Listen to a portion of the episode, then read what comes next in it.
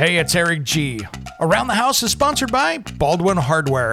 For 75 years, Baldwin Hardware has been known for its first class quality and craftsmanship in door and cabinetry hardware. As an alumnus of the Baldwin Hardware Design Council, I can say I have seen the details and quality from design to the finished product. If you're looking for a new style and old world craftsmanship, I can tell you there is only one Baldwin Hardware.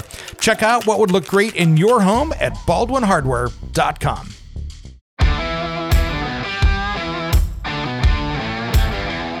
It's Around the House. We've been talking about my top 10 renovation mistakes that cost you money. Last segments, we were talking about window flashing, we were talking about shower installation and cheap toilets. Next up here is selecting the wrong water heater. Now, a lot of people just go in and, hey, I had a 50 gallon electric, I'm putting another 50 gallon electric back in, or a 40 gallon gas and I'm putting it back in, and we are good to go. But many times we decide, hey, we want to change technologies, we want to step up and do something different, and maybe we want to put in a um, on-demand water heater or a heat pump water heater. And before you go do that, I would really ask you to take some time and really make sure that you have got things dialed in. When it comes to remodeling and renovating your home, there is a lot to know, but we've got you covered. This is Around the House. Welcome to the Round the House Show. This is where we help you get the most out of your home through information and education. Thanks for joining me today. Hey, if you ever want to be a part of the show, give me a call here in the studio at 833 239 4144. That's 833 239 4144. And uh, you can give us a call 24 7, and I will give you a call back and maybe put you into a future episode of the show. Well, today, I wanted to talk about my top 10 renovation mistakes that can cost you money. This might be something that uh, you're doing as a project around the house, or it's something even that you're hiring somebody. And the concern is, of course, is that they are not aware of doing it the right way, or they're trying to do it quickly and aren't, and you're stuck with the end result. So, we're going to talk about that today. And uh, hey, if you do want to find out more about us, head over to aroundthehouseonline.com. And uh, don't worry if you didn't write that phone number down, it's over on the website, and that's at aroundthehouseonline.com. So here's the thing these are my 10 renovation mistakes that really cost you money. Now, the first one here is um, a big one, and that is understanding window and door flashing. Maybe you're replacing a window, maybe you're having the windows and doors replaced. And one of the biggest issues that I see is so many times is what I see is contractors and homeowners not understanding the right way to do window flashing. And really, it depends on what brand you're using. I mean, there are dozens of brands now out on the marketplace for window flashing. But here's the thing there should be, anytime that there is a window opening, that needs to be sealed up correctly. And I'm not just talking a bead of silicone around it and you throw the window in. That's how they did it 30 years ago, but it's not how it's done today. So, making sure that you have the correct flexible flashing that's going to seal around the window or door assembly is key. Now, let's talk about this because, you know, people in old houses go, well, it's not, you know, I don't have a, a house wrap around the house. I don't have tar paper. I just have an old siding out there. But if you're pulling it back and doing it, you still want to stop air and, of course, water from going around it. So what I want to see you do is is remove that window if you're replacing it. And then what I want to see is is that I want to see somebody go in there with flexible flashing and generally the rule is is you're going to start your way from the bottom and you work your way up. So that way every new layer is an overlap of the layer below it. I need to make sure that that goes into the door door or jam seal. You know, sometimes with windows, here's here's an issue, and this is something you have to deal with, and maybe you'll have to cut it down. But the big thing is, is I want to make sure that that flashing goes around into the interior surface. Now, if you've got trim, that might only be an inch. And if you don't want to, you know, retrim the inside of the window, maybe it's or it's drywall, maybe it's trimmed out. As long as you get around the corner, if you can get around that corner a half inch, three quarters of an inch, that's a good start and it's better than nothing. But I want to see you flash that around and make sure that you've got the top covered as well. So many people install windows and doors like in the 80s, and there's no nail across the top, there's no caulking, there's no sealing, and it's just a dry joint up there. And that is how you're going to get wind and rain and things like that in there. So you just want to make sure you get everything sealed up and that you've got all that flashing. And it's too it's too hard to explain every flashing system here on the radio, but this is one of those things that really can cost you money. And what happens is, and I've seen this dozens of times in my career, somebody go, Hey, I've got a little moisture on the window.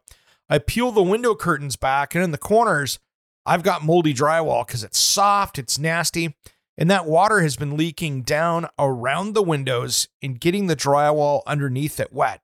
And at that point, you could have framing damage, you could have um, mold damage, you could have damaged floors.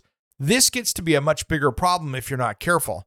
So, spending some time understanding the flashing and making sure that if you've hired a window or door company to come in and do the work, that they're going to do it correctly and make sure that it's flashed correctly. And you know something, if when in doubt, you can jump over whether it's, you know, uh, right or Zip Systems or any one of the different companies you see out there, you know, Tyvek, DuPont, any one of these companies that you see out there, jump on their website and look at their videos to see how they recommend doing the flashing. And then you're going to be in a good spot. Uh, there's a lot of videos out there, people doing it, and they're not showing it correctly. Uh, or they're not getting all the nuances of it. So um, my my recommendation there is to go to the manufacturer's YouTube page or their website and watch the videos and make sure that you know how that's being done so you can make sure that the people you're hiring know how to do it. And more importantly, if you're going to be tackling that project, you understand it one way or the other. And some of these tapes are interesting, like with the zip system. The biggest failure of a zip system is because someone didn't roll out the tape correctly. And a lot of these tapes require 20, 30 pounds of pressure on the roller for it to stick. You can't just stick it on there and go, okay, it's good. No, you need to roll it out or squeegee it out or whatever their system is. And then you're going to have something that's not going to leak and it's going to save you money in the long run. So don't have the water damage, the flooring damage. This could be like a minor flood if you're not careful. Just do it right, and that flashing is going to be key. And the same thing goes around decks as well. Make sure that that joint is done anytime that you've got structure coming up to another structure there and you're fastening through it and breaking through with bolts and things like that. You need to make sure that things are flashed correctly and that water is going the right direction, and that's not in the house. All right, now the next one here could be an absolute DIY nightmare. This is something that could take your project and take five, ten, fifteen thousand dollars and toss it right out the window, and then you'll have to spend that money again to do it. And that is making sure that shower was installed correctly. Now, this is one that um, when this goes badly, it goes super badly. Now, the shower is an interesting thing because there have been, over the last 10 or 15 years, there have been some great technology advances when you're putting in a shower. And I'm talking specifically like tile and, and grout and waterproofing systems. One of the biggest mistakes that I see uh, contractors and homeowners make is they go in, they uh, will do their mud pan. They will do that. They won't do it correctly. It won't get leak tested. It won't get done. And then all of a sudden, what you see is you see the uh, drywall go up behind the tile. Maybe it's green board. Maybe it's um, just a HardieBacker tile system, no waterproofing over it, and the tile gets installed. And all of a sudden, two, three years later, at best, they've got a big leak.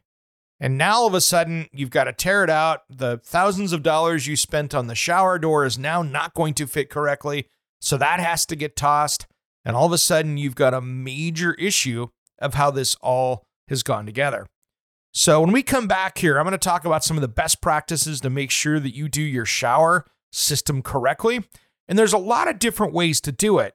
But uh, I wanted to talk about my ways to help you get the right project going. Whether this is a DIY project or you're paying a tile setter to come do it, you want to make sure that you or anyone else isn't taking, you know, any shortcuts on this process because if one thing goes bad, it all goes bad. And uh, that is one of the things, it is really tough to go in and actually repair a shower after it started leaking, it's pretty much start over time. And that's going to be the worst case scenario for your project and your budget. Around the house, we'll be right back. Don't go away.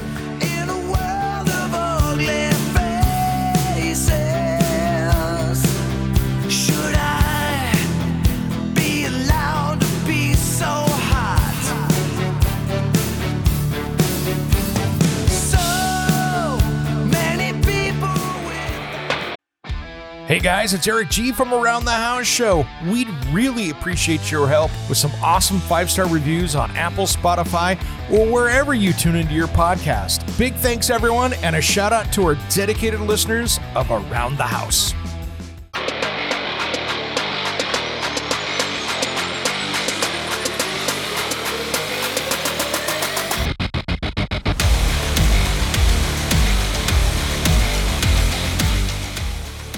Welcome back to the Around the House show. This is where we help you get the most out of your home through information and education. Thanks for joining us today. Well, here's what we got going on right now, guys. We have been talking about our top 10 renovation mistakes that cost you money. Doesn't matter if you're hiring a contractor or you're doing it yourself as a DIY project. Before we get back into this list again, I want to make sure to give out the phone numbers 833 239 4144. And again, that number is 833 239 4144. All right, guys. Well, I wanted to be talking about these uh, renovation mistakes that cost you money today. And we were just talking before we went out to break about shower installation. And here's where the biggest problems that I see happen one, the shortcuts are made or bad installations are made at the shower pan. Because what happens is, is somebody will use old technology Maybe they just uh, pre slope a concrete pan and they're going to be installing over the top of it with just tile. But the waterproofing systems is where the biggest issues are. And this is why one of the reasons why a lot of the best tile setters out there have gone to these composite pans like Schluter, Wedi, Ardex, any of these people that have these systems. Um, and then that way they don't have to worry about mistakes being made. If you go in and install these correctly, then you are golden. You've got a system that's going to last decades and you're going to be good. What happens is, is somebody goes in and tries to do a mud set pan. And what a mud set pan is for the people that don't know is that there are layers of, of rubber membrane and uh, hard pack where you go in and pre slope things and uh, build this shower system with a weeping system. So when water gets through the tile, which it always does, it directs it into a drain system and gets it out the door.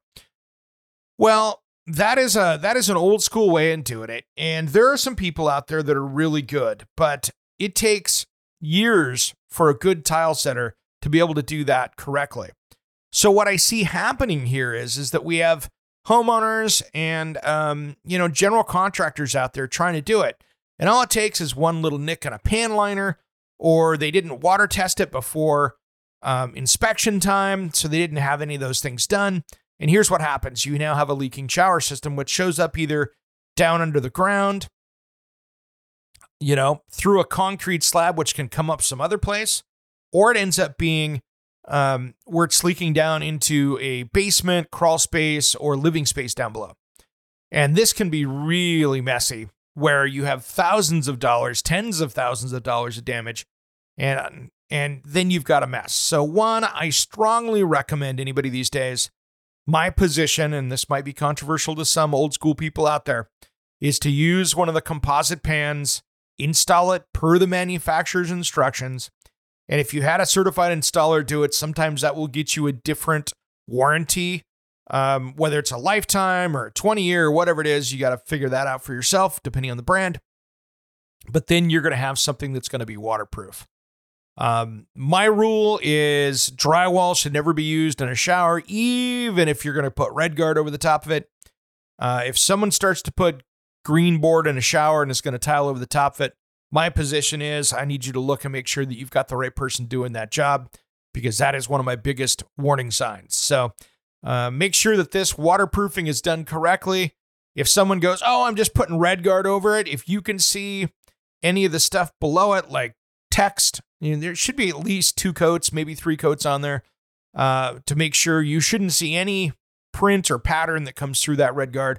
It should be all one solid color. If you see two tones, then uh, you probably don't have enough material on the wall.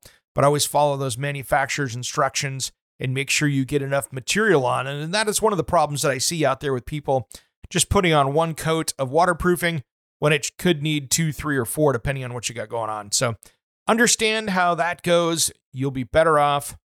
And that's going to be one that'll save you money because you'll get the project done once, right? It'll last you years.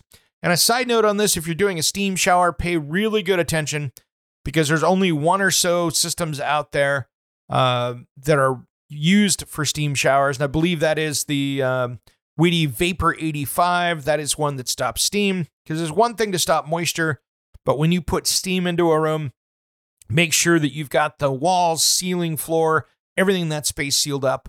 So uh, steam showers are hot. Just make sure you've got that done correctly. And then uh, also make sure that you've got some insulation around that space. I think uh, it's good to try to keep um, any kind of, um, you know, condensing of moisture on the backside of that system. So if you're not using a foam system, what I did is I put rock wool around in mine when I did mine. That way I have a nice insulated system. I don't have to worry about any condensation on the backside if there was any higher humidity. Next up here is one that's an easy one, and we'll be able to fit this one into this segment. One of the biggest mistakes I see people do is go out and buy that $99 or $130 or $140 toilet from the home center, the off brand, uh, or the lowest quality brand from one of the other ones. And I tell you what, that is where expensive mistakes happen. Here's why. The thing that I look at is when you buy a cheap toilet, they are not engineered as well as some of the nicer ones. Maybe it's a higher end American Standard, maybe it's a higher end um, Kohler, you know, or even a Toto. You don't have to worry so much about it. But here's the thing that I'm always concerned about water usage if you're paying for it. When you go out and buy a cheap toilet, if you have pretty expensive water rates like you do in my area, you can spend $100, $150 a year extra in water because it doesn't flush correctly and you have to flush it twice. So that ends up costing you a ton of money. So what can happen is you go out and buy the $150 toilet, and let's say it's costing you $150 extra a year in water usage. That gets to be a pretty expensive toilet six, seven, eight years down the road. Where if you would have went and spent, let's say, 400 bucks on a Toto Drake, and you put it in there, that you didn't have to do that. By year two, you're starting to look pretty good. Year three, you're ahead. Year four, you're way ahead. So pay attention to that. And you don't have to worry about the plunger having to be in there when somebody comes over, destroys the bathroom, and uh, has water all over your floor because they flushed it and it plugged up. So there's a big difference in technology between the cheap toilets and the more expensive ones and how they're finished. And the, one of the things they do is they have a wider trap that goes down through. They do the porcelain all the way through that trap. They use less water, like a one gallon flush versus a 1.6 or 1.2. But they've also got it where it has a larger opening, so it's dumping that water at once, and you get the same or better performance than you did with one of the one of the higher water rate ones. So really, with that, there's a lot of good things that can be done. Now, one little trick too when you get into the one gallon flush, no matter if it's a higher end or a low end toilet, if you have a basement bathroom and an old house that's, you know, built before 1970, let's say, I would go with a little more water in the flush just to make sure it's working correctly. Those old toilet drain systems that you see in basements in uh, prior to 1970 can be problematic with lower gallon flush. So uh, when in doubt in those situations, go with a little bit more water in the flush and you'll be good to go. Around the house, we'll be right back with 10 of my mistakes that cost you more money. We'll be right back.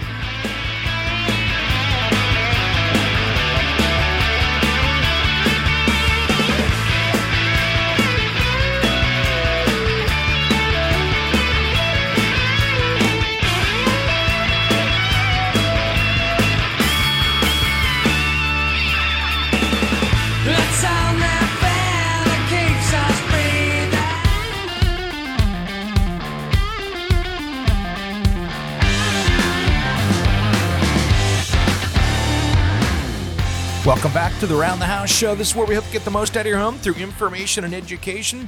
Thank you for joining me today. Hey, if you want to find out more information about us, head to aroundthehouseonline.com. That's where everything from our YouTube videos to everything, including our phone number here to the studio, you can find it all right there. We've been talking about my top 10 renovation mistakes that cost you money. Last segments, we were talking about window flashing, we were talking about shower installation and cheap toilets. Next up here is selecting the wrong water heater. Now, a lot of people just go in and, hey, I had a 50 gallon electric, I'm putting another 50 gallon electric back in, or a 40 gallon gas and I'm putting it back in, and we are good to go. But many times we decide, hey, we want to change technologies, we want to step up and do something different. And maybe we want to put in a um, on demand water heater or a heat pump water heater. And before you go do that, I would really ask you to take some time and really make sure that you have got things dialed in and you understand how that system's going to work and what the maintenance is involved. Because here's the thing a regular gas water heater, you should be sitting there and draining that out once a year, making sure you don't have any buildup in there, a little bit of maintenance. Well, many of the on demand ones uh, or the instant ones, those end up having to have a lot more you know, uh, maintenance with them with cleaning and descaling and things like that that you need to pay attention to. And you need to make sure you understand what it takes to turn it on and how much water has to flow. There's a little more science to this. You just can't say, hey, I'm going to put in this one and think it's going to work without understanding how you need to go. Because some of these systems do work better if they've got a return line or something like that coming back. And that can be kind of hard to retrofit into an older house. Now, heat pump water heaters work great in most climates. Um, I am, uh, I was going to put in, I had a gas water heater and uh, 40 gallon, and I was going to put in a um, on demand style. And then I started talking with my water heater professionals, and I went heat pump water heater. And for me, it was a good move because it saved me a ton of money, and uh, more so than if I was going to go to a on demand unit. And so now I have cheaper water, and I have an 80 gallon that's saving me a couple hundred bucks a month. Sorry, a couple hundred bucks a year. And that is one of those things that uh, month to month savings, you could sure see it pretty quickly. And it's surprising how much water does cost to heat. Uh, my good buddy who has a uh, beach house and he was going to be gone for a few months and nobody was going to be in the beach house, you know, especially over the holidays. He had a busy schedule. And my advice to him was to turn the electric water heater off. And then when you go back over to the house, get over there, turn it back on again, and uh, power it back up and make sure that uh, uh, you get some water going. Might take a few hours depending on the, how big that thing is, but you know something, it'll save you a lot of money. And he's shocked at how much money it's saving him a month. I think it's saving him 40 or 50 bucks a month on his heating bills, and that ends up being a lot of money. So your decision on buying the right water heater can be expensive and it can be expensive for 10 or 15 years to come depending on what you choose. So please, when you're putting in a water heater, make sure you understand what you're putting in, understand what the codes are. Do you need to have an expansion tank? Some places required, some don't. It's really a good idea. So uh, take a look at all those things and make sure you understand it. And don't make the mistakes of many and go the wrong direction. Now, the next one that I see here is a big one. And this is something that I see happen a lot. And it is really bad for your health and it can cause other mold and other damage. And that is ventilation mistakes in your home. And I'm talking about bath fans to kitchen exhaust hoods, both of those. Now, here is the thing here is the rules that you should be operating by if you're working on either one of these. Kitchen fans, always, no exceptions, should run to the outside of the building and be vented outside. If you are using a hood that is recirculating, that is not working correctly and it is putting hazardous chemicals, smokes, carcinogens back into your air and is contributing to your low quality indoor air quality. So that hood goes outside. If you have a microwave vent fan that is blowing air back in your face when you turn it on, or a hood that is blowing air back in your face, that is a high priority project to make sure that you get that so it vents correctly to the outside. And you want to make sure that you're using that fan when you're cooking. Now, bathrooms are even more problematic because if you don't have a bath fan and the tighter the house you have, the more energy efficient the house you have, the more that you've got issues. Now, here's a couple things that I want you to think about with bath fans. And it's something that nobody out there is talking about, but it's a big deal. So if you take a look at your bath fan and you go, okay, well, I need to have something that's going to be 50 CFM because I'm trying to go with, uh, you know, one foot cubic foot or, or one square foot per CFM. There's a lot of different rules that people use out there. Here is the problem we have. And this is where I get really concerned with bath fans. Bath fans are figured CFM at the fan. So if I have a 120 CFM fan and it's venting all the way outside through a small duct, through a small opening, that might be 70, 80, or less CFM. And all of a sudden, you've got a fan that is operator under the specs that you're looking for. So, my rule for a bath fan is to go large, the bigger the better, and to make sure that you have enough incoming air into the space. If you do this correctly, and this is the key, if you do this correctly, you can have a nice steamy shower and not have steam on the window without having any kind of a heated mirror or something like that. So think about that. There's a lot we can do with that when it comes to ventilation, getting that out. And that fan should always run at least 20 minutes after you get out of the bathroom or shower. And that way it is ventilating all that. So uh, that's why building code in most areas says you have to have a um, you have to have a fan on timer to make sure that runs after you leave the space. So think about that. That's an important one. And that will help you with your ventilation. So ventilation can be costly for your health, for the mold, and all the other stuff uh, coming out of the kitchen. So make sure you've got that ventilation working correctly. Now, the next one here is kind of related to our first one, which was window flashing, but this is not understanding building science. In building science is a key here. This could be weatherproofing on the outside of your home. This could be putting in a uh, ERV and an energy recovery ventilator. This could be not having the right ventilation in your ceiling uh, or your attic space up above, coming in and out. There are a lot of issues when it comes to building science. And I want you to make sure you understand it, especially if you're doing siding, windows, roofing, insulation, all of those things. Building science has changed over the years. And they used to sit here and in many areas, they would recommend, for instance, that you insulate and then you put plastic over the top side of it, uh, sheet plastic. And that's not always the case anymore. Because what can happen is, is, and one of the rules that you see is having two vapor barriers can be a massive problem because now you've got a moisture sandwich and what might work in one area doesn't work in the other. So you got to think about what climate zone you're in and design your house around that. Because if you are online and you're looking on the internet and you're trying to figure out what to do for your house in building science with ventilation or anything up, uh, you know, ventilating your attic space or insulating, all those things, make sure you understand your climate zone and what should go on there and what has to be done. Now, this is going to probably be exceeding building code and making sure that you understand it correctly. But if you can get talking to the right professionals about building science in your zone and what it's like in your climate, because it's going to be a lot different than what you do in Miami versus what you do in Michigan, and vice versa. So make sure you understand what those rules are. And if you understand that building science, it's going to make for a much healthier home.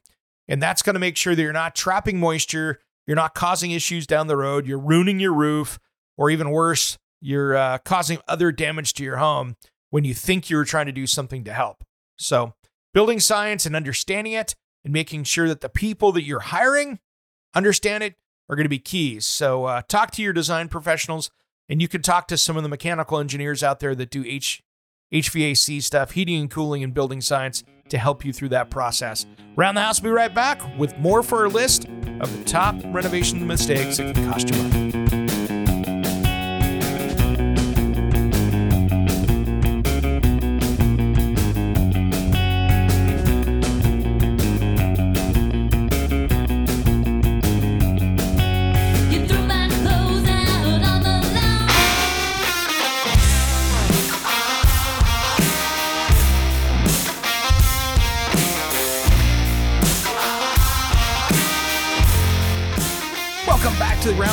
Show. Now, we've been talking today about my top 10 renovation mistakes, uh, well, that could cost you a lot of money. And we have uh, gone through six of them so far window flashing, bad shower installations, cheap toilets, selecting the wrong water heater, ventilation mistakes, and not understanding building science. We got four more to do, so I'm going to get right after it today. The next one is basement remodels. And this is one where people go buy a house and they hire a company or they go down and decide to do that basement remodel or finish that unfinished basement. Now, the unfinished basement thing can be troublesome, and this is what I recommend that you do before you do that. I strongly advise that if you're doing a basement remodel, just make sure that you understand with a couple seasons and make sure that there's no moisture issues down there. So many times I'll see people that bought flipped houses where somebody came in and went, I'm going to add some square footage to this basement. They go through and finish it. And six months after these people have moved in, they have a moldy basement situation where moisture is coming through. They sealed it up, they didn't do it correctly, and all of a sudden they're re renovating that basement because of water damage because it was done incorrectly. So you need to make sure one, that you don't have any moisture down there. And if you do, that you're managing it correctly. And there's a lot of different ways of doing it. Not that we're going to talk about all those here today, but the worst thing I want to see happen is that you get mold trapped between the wall and the foundation, whether it's plastic or some other system there, or you get mold underneath your, uh, you know, your your plank flooring down there. I want to make sure that you have a healthy place and that you don't have rot going on down there. So just make sure that um, this was done correctly and that you understand what the challenges are in your area and that you get moisture issues taken care of before you start that remodel or that renovation down there and you get it taken care of. If you've got a 20 year old basement down there and it's been dry and you're just taking out the wood paneling, that's not as big a deal. What I'm looking for is uh, that unfinished basement in that old house that didn't have the right drainage system or the right waterproofing or gutters or that kind of thing. So just make sure you got that dialed in before you finish it up. Understand what the issues are so you don't have to do it twice. That could cost you six figures if you have to start over and do it again. Next up here is one of the most common ones I see in, in places that have some, some heat in the summertime.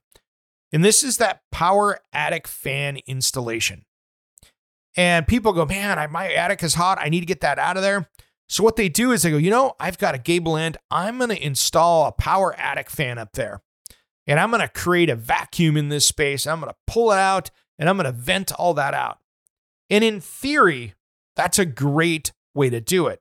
Now, your biggest issue is is that if you just go in and install that, most of the time you're going to start sucking out that conditioned air inside the space because what I recommend you do if you're going to be pulling and putting one of those attic fans in, I want you to pull the insulation out of the attic or at least pull it to one side, go through with caulking and spray foam and seal up all the spaces where there's window, I mean, where there's uh, can lights, where there's um, any place that you've drilled down for plumbing. I want to see all of those things get sealed up because if we get all those sealed up, we're not going to be pulling conditioned air from the inside and dragging it through there because now you're just having to heat that again or cool that again. So you want to make sure that you keep the cool air in the space below and that it's pulling it out and doing the right thing. So this is important. So I want to see insulation pulled, get everything sealed up 100%, put that insulation over the other side, do that, or just replace and reseal the entire space. Then you're good to go. But as part of that, if you you're putting in a fan that has so many CFMs, you need to make sure that you have enough air intake. So anytime that you're putting more like a power attic fan in, I want to make sure that you're increasing the soffit vents and the stuff down below. And uh, this is really where I want you to um, consult with a venting professional that can do the math and make sure that your math is correct, that you have enough in there, that you're not causing other issues by putting that fan in. I have seen actual expenses go up when people put these fans in incorrectly. And that can get really expensive because, well, now you're just paying more when you're trying to do it for less. So that's a big one right there. All right, next up here is a general remodeling one, but it's the, the most basic when you're starting a project lack of project planning. And where this can be expensive for you is if you plan a, a remodel project, maybe you're doing a bathroom, you're doing a kitchen, maybe you're doing a bedroom. The issue that I have, and this is a big one, is not planning the steps in the right order for your project. Now, if you're going to be doing new electrical in the house and you go do a remodel and you're having to tie into that, maybe you want to do a lot of these things first or while you're at it. So make sure that you're handling things correctly and that you've got a good plan from start to finish that actually works with your plans for the rest of the home. So not only think about that one project, but think about the next four or five or the next seven or eight. Is there anything while those walls are open?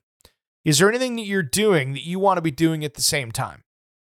So, project planning, project budgeting, and making sure that you've got all the materials understood, purchased, and that they're all going to work well together is key. So, project planning is a big one. And I just really want to make sure that you've got that planning done correctly. Uh, and that's going to save you some of the biggest money out there. And if you're just buying materials, buy them, bank them up, you know, buy your lumber, put it away, do all the things you need to do to make sure you get this all kind of dialed in. And so that way you can save some money on the entire project and not have to go back and, oh, I got to tear drywall down again in this area. I just did it last year. I just had to do that because, well, I didn't think that I had to run this for the other projects. So if you're having to run new circuits for other projects, maybe you want to do it while that room is tore up. And at least you can get in behind the walls and do some of this stuff and not be fighting it. Last up here is uh, number 10 is not understanding how plumbing, vents, and drains and fittings work.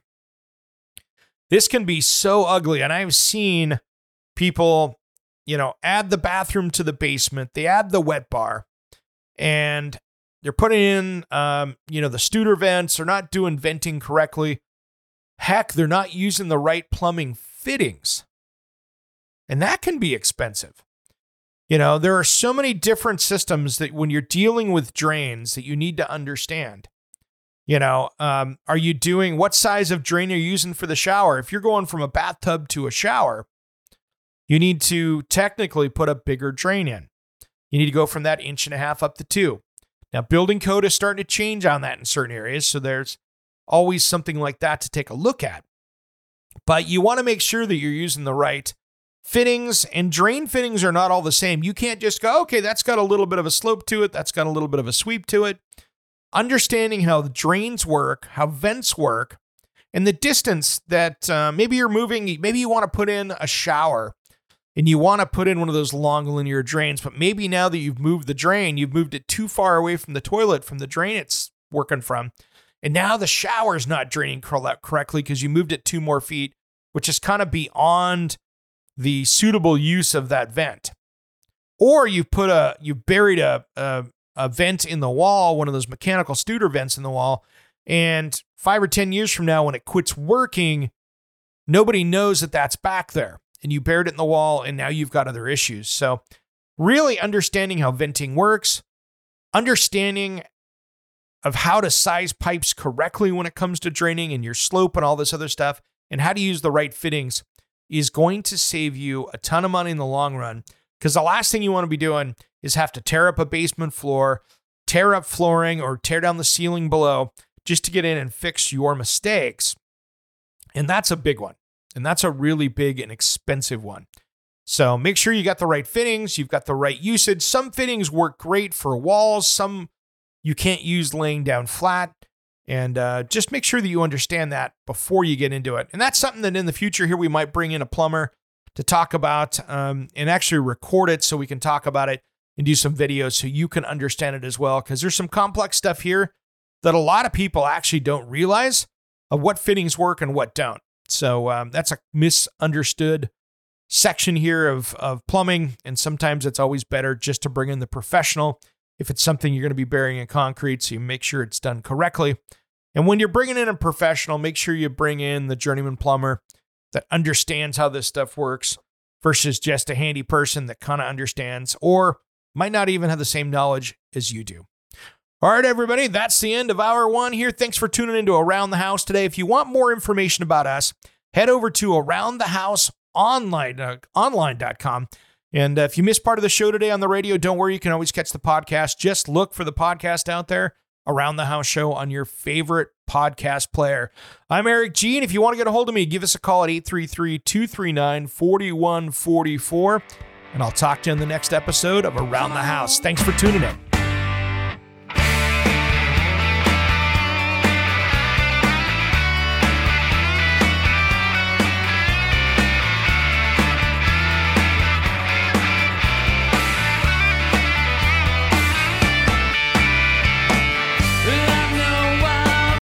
Hey, it's Eric G from Around the House. Are you planning a decking or siding project this year?